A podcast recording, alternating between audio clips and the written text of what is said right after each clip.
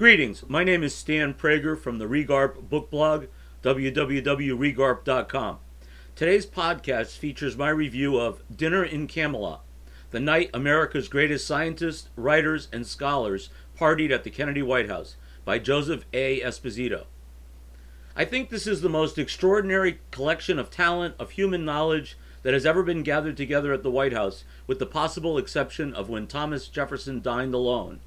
President John F. Kennedy famously remarked with his characteristic wit and charm the night of April twenty-ninth, nineteen sixty-two, when he hosted a remarkable gathering of forty-nine Nobel Prize winners and assorted writers, artists, scientists, and intellects. More than fifty-six years later, and nearly fifty-five years since J F K was murdered, it seems almost impossible to believe that the America of that era and the White House of that evening ever existed. That is less because of the presence or absence of Kennedy, both the mythical icon and the admirable yet flawed man who walked the earth, than it is because of us, of what we have become.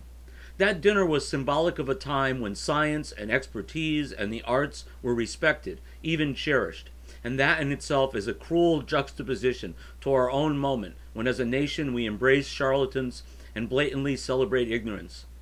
It is the mark of a great historian to locate a single moment in time containing an outsized, if overlooked, significance, and focus a narrow lens upon it.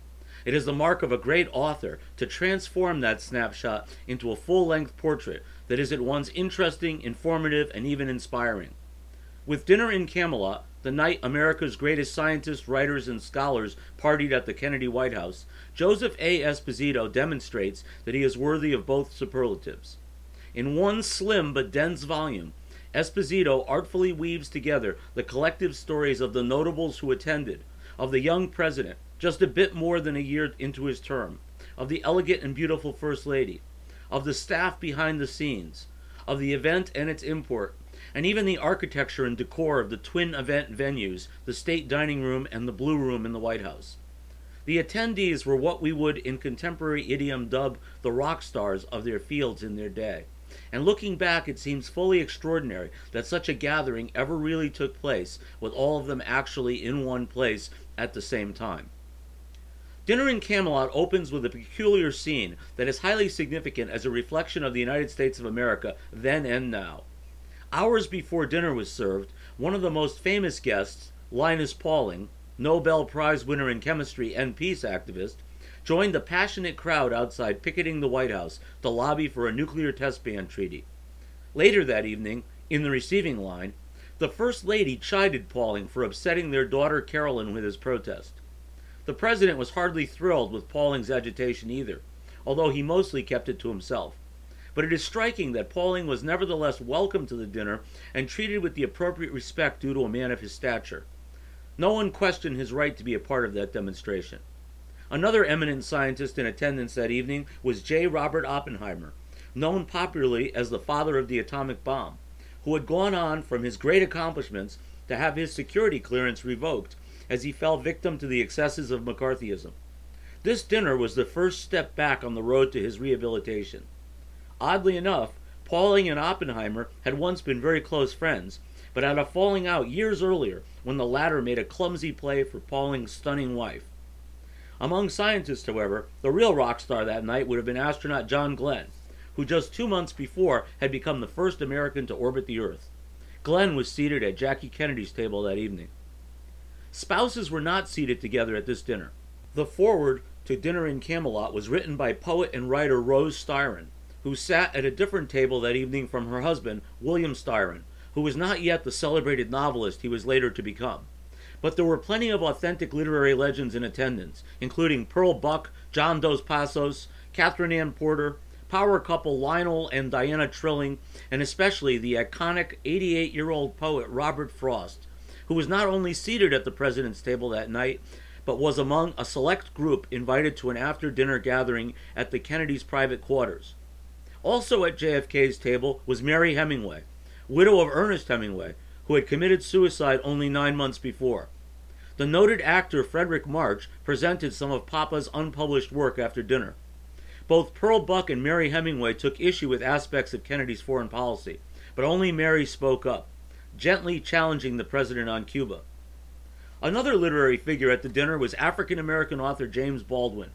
Kennedy has often been criticized for not moving fast enough on civil rights, and while there may be some merit to that reproach, at the same time it should be noted how radical it was to a Southern audience in nineteen sixty-two for a black man to break bread at the same table with white men and especially white women. This at a pivotal moment, with steam gathering in the national struggle for civil rights and its widespread resistance by a stubbornly segregationist and solidly Democratic South. At a White House dinner hosted by no less than the President of the United States, who was a Democrat himself. When Booker T. Washington dined with President Theodore Roosevelt in nineteen oh one, the national outrage and its aftermath was so extreme that while T R defended the invitation, he never repeated it. It was nearly thirty years before another black person was welcomed for dinner at the White House. In addition to Baldwin, African-American diplomat and Nobel winner Ralph Bunche was also a prominent guest that evening. The president was ever mindful of political realities and the road to re-election in sixty-four. But for the first time since Lincoln sat across from Frederick Douglass, the front door to the White House was truly open to African-American guests. If we're going to apply the term rock star in its twenty-first century parlance, then the real rock star was John F. Kennedy, the young, handsome, articulate president who was in the spring of nineteen sixty-two still slowly finding his way. nineteen sixty-one had not gone well for him. He had pushed the button on a harebrained Cuba scheme inherited from his predecessor that turned into the Bay of Pigs fiasco. A subsequent summit with the mercurial Soviet leader Nikita Khrushchev had left him beaten and bruised. Acquiescence to the construction of the Berlin Wall made Kennedy seem to many like an irresolute leader, although in retrospect it said more about the weakness of the Soviet system rather than the strength of the American one. No matter. Obstacles like these were not about to serve as roadblocks for a guy ever in ill health who nonetheless schemed to get past the four F he had earned to gain naval command in World War Two, who after his P T boat was sunk put raw courage and ingenuity to work to save his crew, including a harrowing four-hour-long, three-and-a-half-mile swim to an island refuge while towing a badly injured crewman with a life jacket strap clenched between his teeth. Kennedy had a brilliant mind and a visceral sense of the world, and he learned well on the job. Perhaps his greatest challenge, the Cuban Missile Crisis, was six months ahead of him when he sat down with that incredible array of intellectual superstars that evening. But when that chilling time was upon him, he proved to be ready for it. Few who were alive during Kennedy's brief tenure doubt that had he lived, much of what was to follow in American history after Dallas would have gone very, very differently. The night of the Nobel dinner, no one could have guessed that the charming, vibrant Kennedy had just a year and a half left on this earth. But that evening, he was the host of this amazing gathering of giants, and he too was a giant among them, whether he or any of his guests could have imagined that at the time. We all know that the Camelot in the book's title, the name the grieving widow gave to the press for the Kennedy White House shortly after it was forever taken from us, was a myth, a tearful hyperbole, an imaginary glory. But was it? Was it really? Because we know now that the president had many affairs, that the president had many flaws, that the president made many mistakes. But has there ever been a White House like the Kennedy White House?